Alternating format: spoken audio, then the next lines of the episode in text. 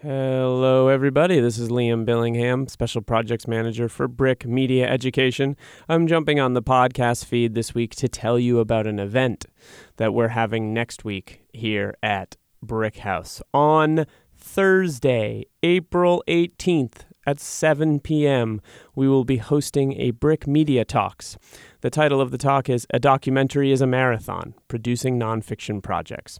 So, this media talk comes out of the fact that many of our folks here who make projects um, who want to sustain their practice of making documentary uh, find it to be very difficult. It's very hard to be a filmmaker. It's very hard to do it, whether as a full time job or, in most people's cases, outside of their regular work. So, this panel was put together with the idea of giving people tips and ideas for how to sustain the process of making a documentary. And by the way, this is a multidisciplinary panel, so we will have filmmakers and podcasters. Very excited to tell you about our panel. It's really great. Um, we have Caitlin Mae Burke. She's an Emmy winning producer, and her work has been featured and won awards at places like Sundance, the Berlinale, Tribeca, True False, BAM Cinema Fest, MoMA, Museum of the Moving Image. She's worked at a bunch of great places, and currently she is the program manager for Tribeca Film Institute's If Then Shorts. They fund short documentary films, so she has a lot of insight.